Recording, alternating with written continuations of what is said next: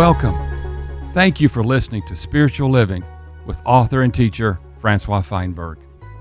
May the message you're about to hear earnestly touch your heart, and may it encourage you in your ongoing love of God the Father, your enjoyment of the Lord Jesus Christ, and your fellowship in both the Holy Spirit and the body of Christ.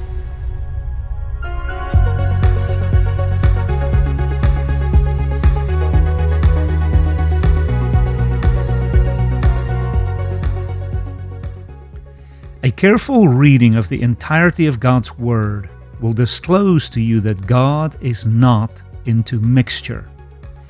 Every man and every woman that God has ever used and will ever use, He has to do a work by His Spirit to bring them out from one kind of living, one kind of identity, and move them over into a brand new living and a brand new identity. God cannot have His man be of spirit and of the flesh, be of the light and of darkness.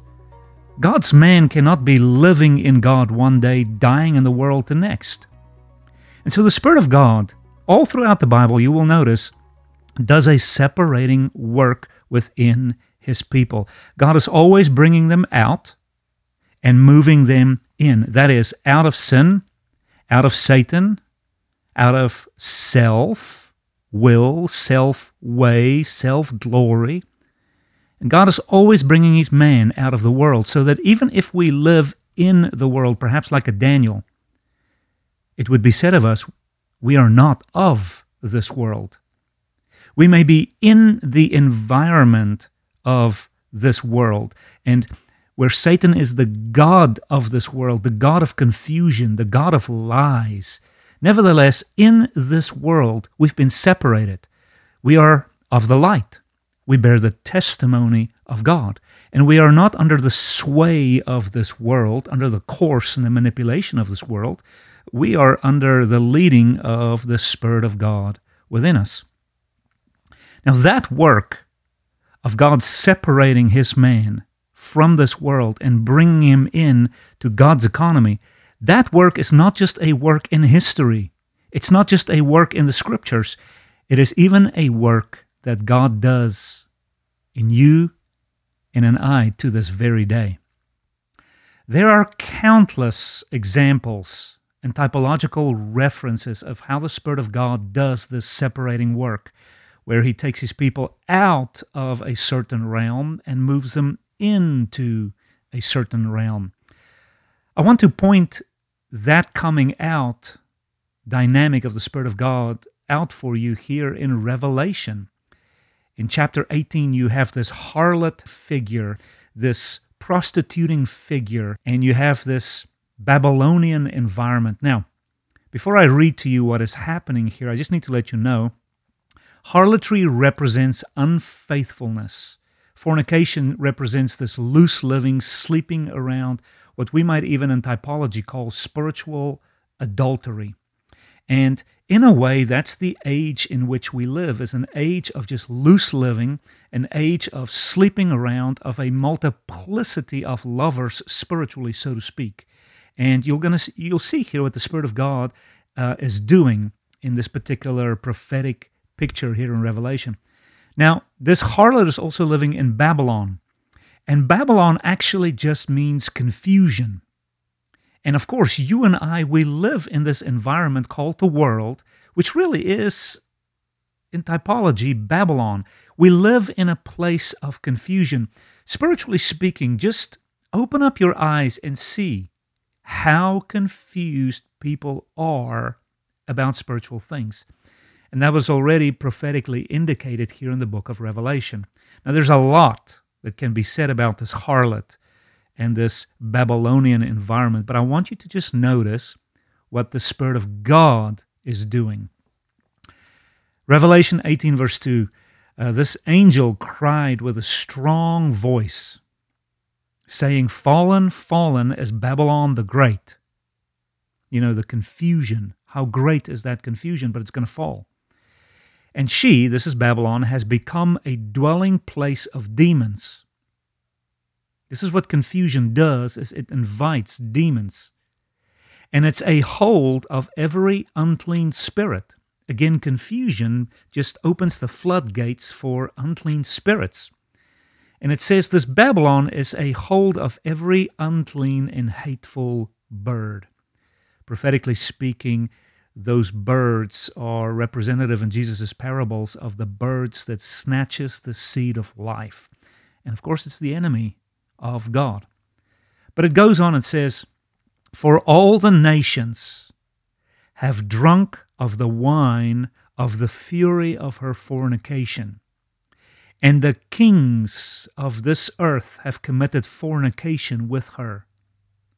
And the merchants of the earth have become rich by the power of her luxury." And now the Spirit of God is about to speak. And you might expect the Spirit of God saying to the churches, "Hey, go in and reform Babylon. Go in and teach a class how to clean up fornication. Go teach a class on how to get deliverance from, let's say, these demons and these devils." And you would expect the Spirit of God to do a clean up work. You might say a revival work, or a kind of a restoration, revolution, reformation work. But the Spirit of God does nothing of the sort. Verse 4, "And I heard yet another voice coming out of the heaven." And it says, "Come out of her, my people." Come out. That is, walk away. Separate from Babylon and from this harlot. Walk away. This is the message of Almighty God to people this day. Walk away. Come out. Don't try to live in it and reform it and be a part of it. The Spirit of God is saying, separate. Let there be a cutting in you that separates you from that environment. And that's what this message is today. It is a message that just introduces you to the cutting work of the Spirit of God. Most of us, we want the Spirit of God to come into our life to pamper us. But really, before you could, in a way, come into some of the fullness and the richness of God, God has to do a circumcision work within His people. That is a removal and a cutting of the flesh, and a separating of the spirit from the soul. The book of Hebrews even says that the word of God is so sharp that it needs to cut between what is spiritual and what is soulical. I watch so many people in our day and age that are spiritually so confused, and yet God's word is the only agent that can cut between what is spirit and separate that which is fluff of the world, of Satan, even of self and the soul. This message is going to introduce to you just some of the cutting work of God. And I'm going to speak from the book of Genesis. And I'm going to cover a little bit of the creation story by way of prophetic type and shadow. Hear me clearly that I'm not speaking scientifically. I'm not speaking as to young earth versus old earth creationism.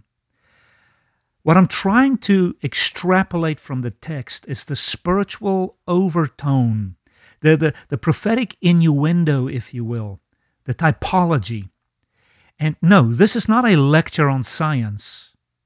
This is an introduction, if you will, to the cutting and separating work of the Spirit of God, and I hope you can receive it in that spirit.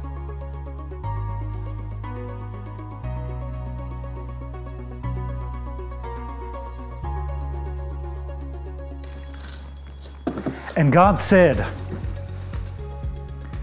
"Let there be light," and light was.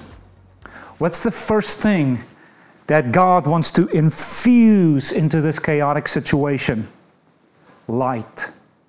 How did you get born again? You saw the light. We think of a man by Paul, Saul of Tarsus. We think of him. He thought he had light, But the light in him was really darkness, was it not? And then God knocks him off his donkey and shines really into him, so much so that Paul became blind to the affairs of this world for 3 days and 3 nights. But he began to have sight into the heavenlies. You read the writings of Paul, the man could see.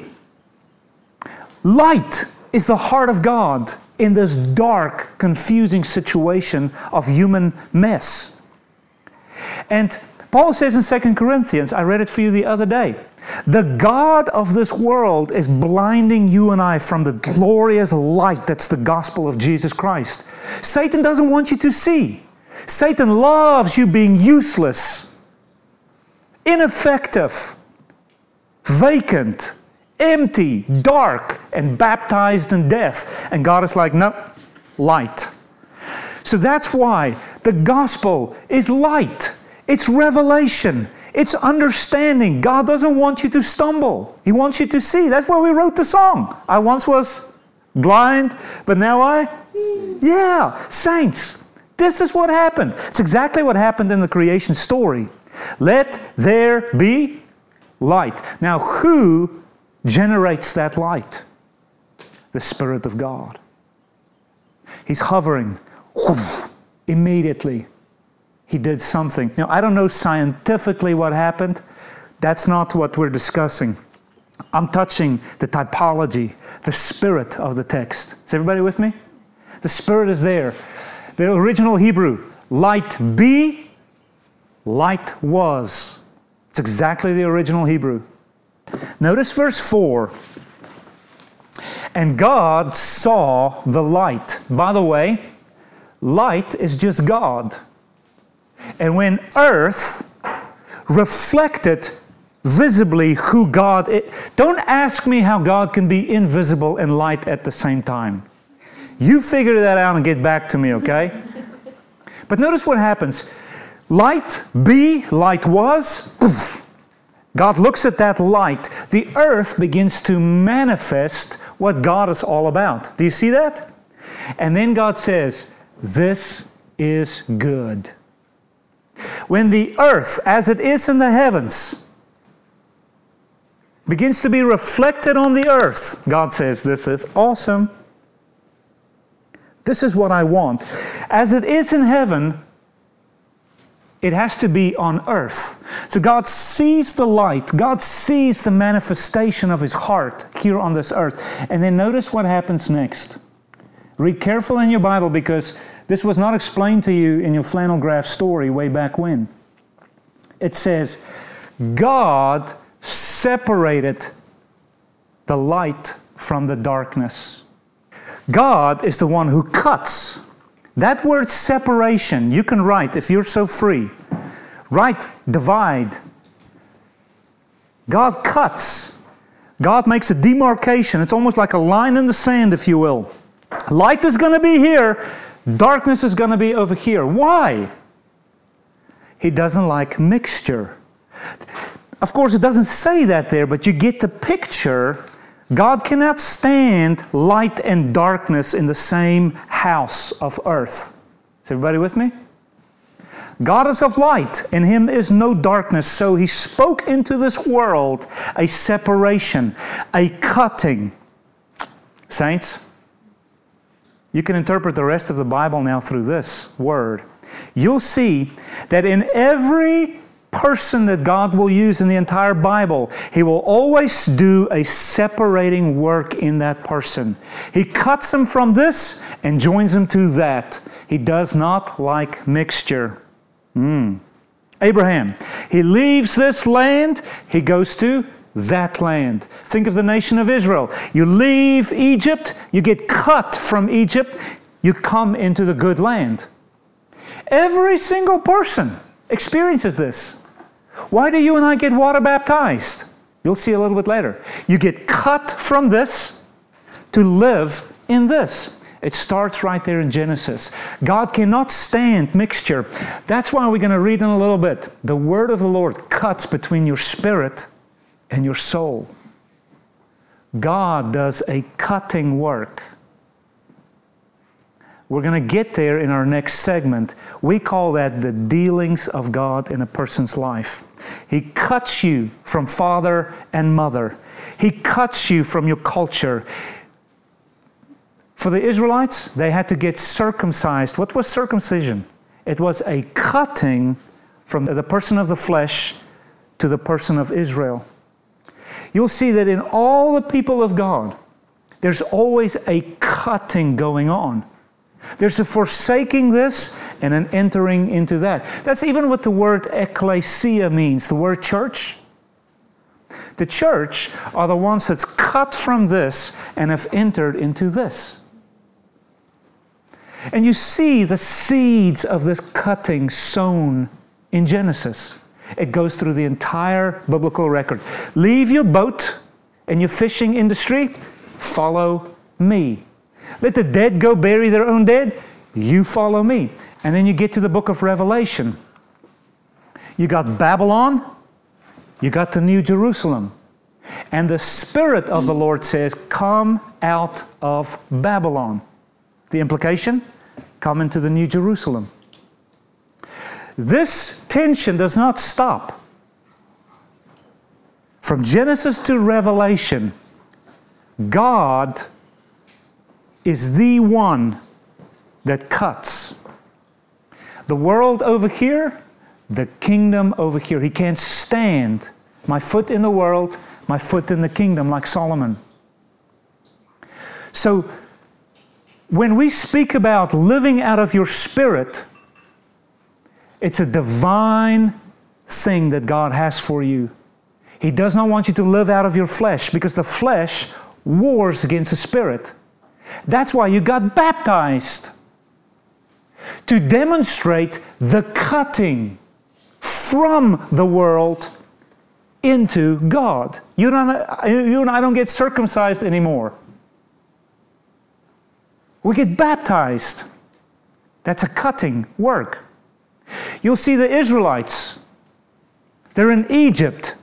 They go through the Red Sea to get delivered.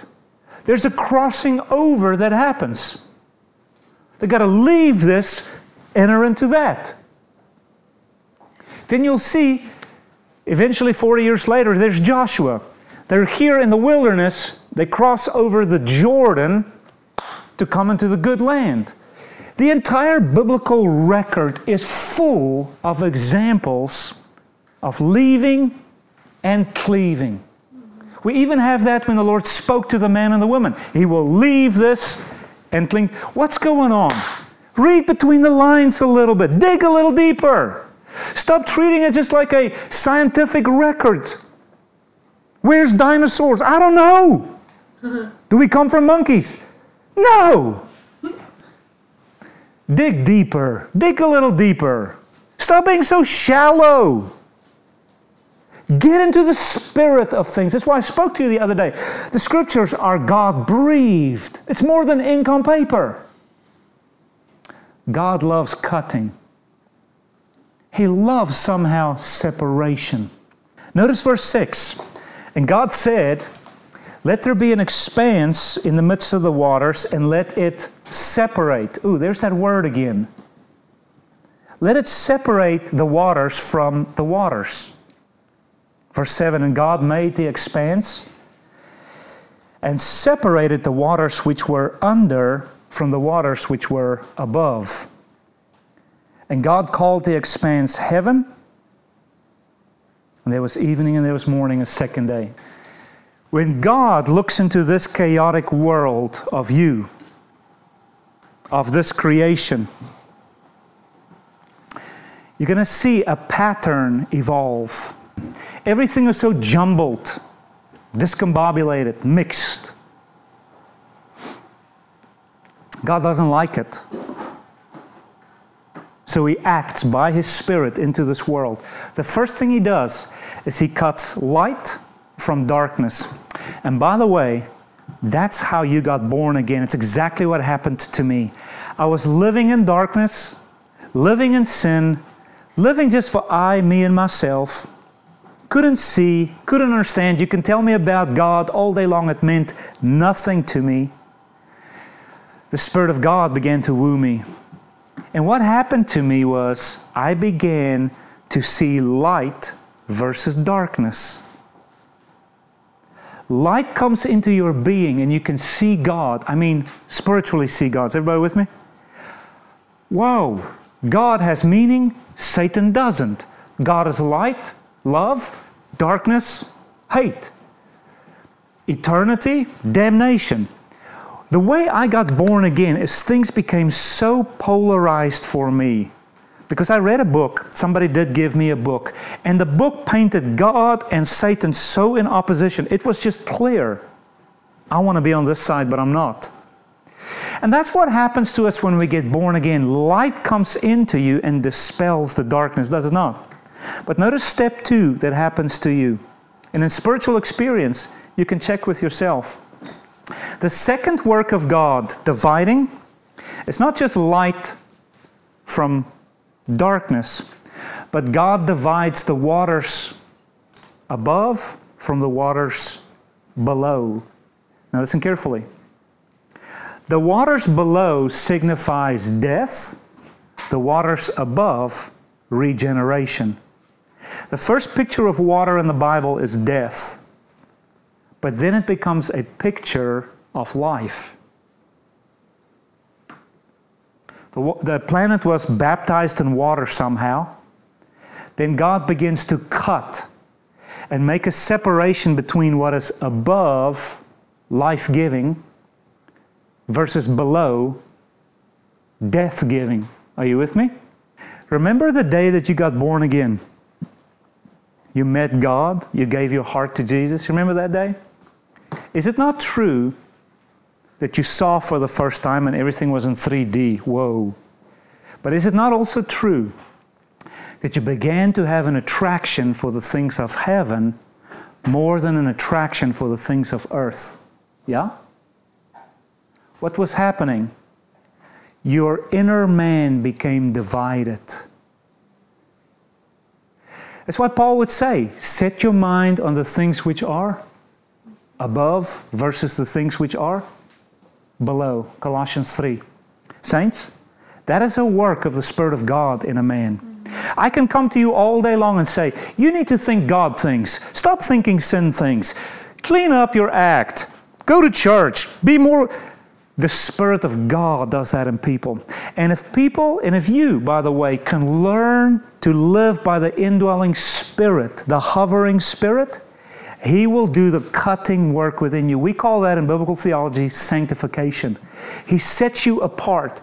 And the day that I got born again, I immediately lost my attraction for the waters of death. And I began to have an attraction, an affinity, an ache, a burden for the things of God. So, how do you know the Spirit of God is flowing in you, moving in you? Simply this. How's your attraction for godly things versus earthly things? The waters that you'll drink from this earth is death water. The waters that you drink from above is living water. Yeah? This is proof that God has done a dividing work in you, is the attraction for spiritual things, the attraction for the kingdom, the attraction for the heavenly. Remember Ecclesiastes 3? Eternity has been put inside your heart. There's something in you that is attracted to the heavenlies. But have you experienced the cutting yet? Have you experienced the separation yet? Yes or no? How much are you still in love with the things of this world versus the things of God? That's proof that the Spirit is working in you and you're partnering, or the Spirit is probably working and you're grieving the Spirit of God. It says there, God said He wants a cutting, a delineation mark between the heavens and the earth. And I want to tell you about me. Here I am. Yes, I live with 2 feet on this ground, but my heart and my burden is for the kingdom of God. Amen. There's nothing you can offer me on this world at this time that will derail me, and I'm tempted just like everybody else. But the Spirit has made such a consecrating work in my being that it's easy to say no to these things. Don't put a law on me.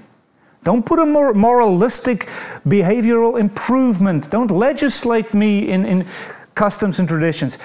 The law of the Spirit of life is hovering over you guys as he has over me and is, to give me more an attraction for God. So, how do you get the world out of you?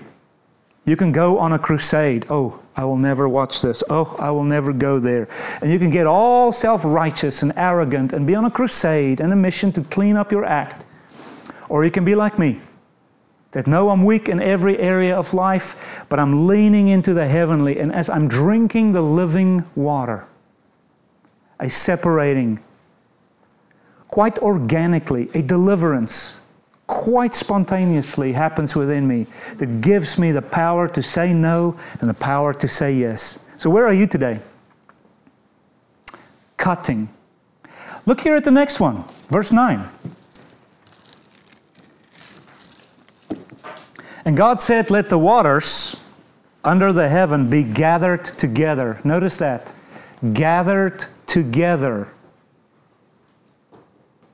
into one place, separated from the rest. Notice, let the waters be gathered together and let the dry land appear.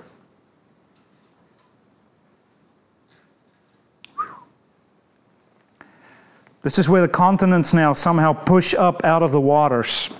Not exactly sure what that looked like. Not exactly sure when that happened. You guys have that figured out, I know, so. The issue is not science for me here. The issue is spirituality. Here on the earth, everything is a watery mess.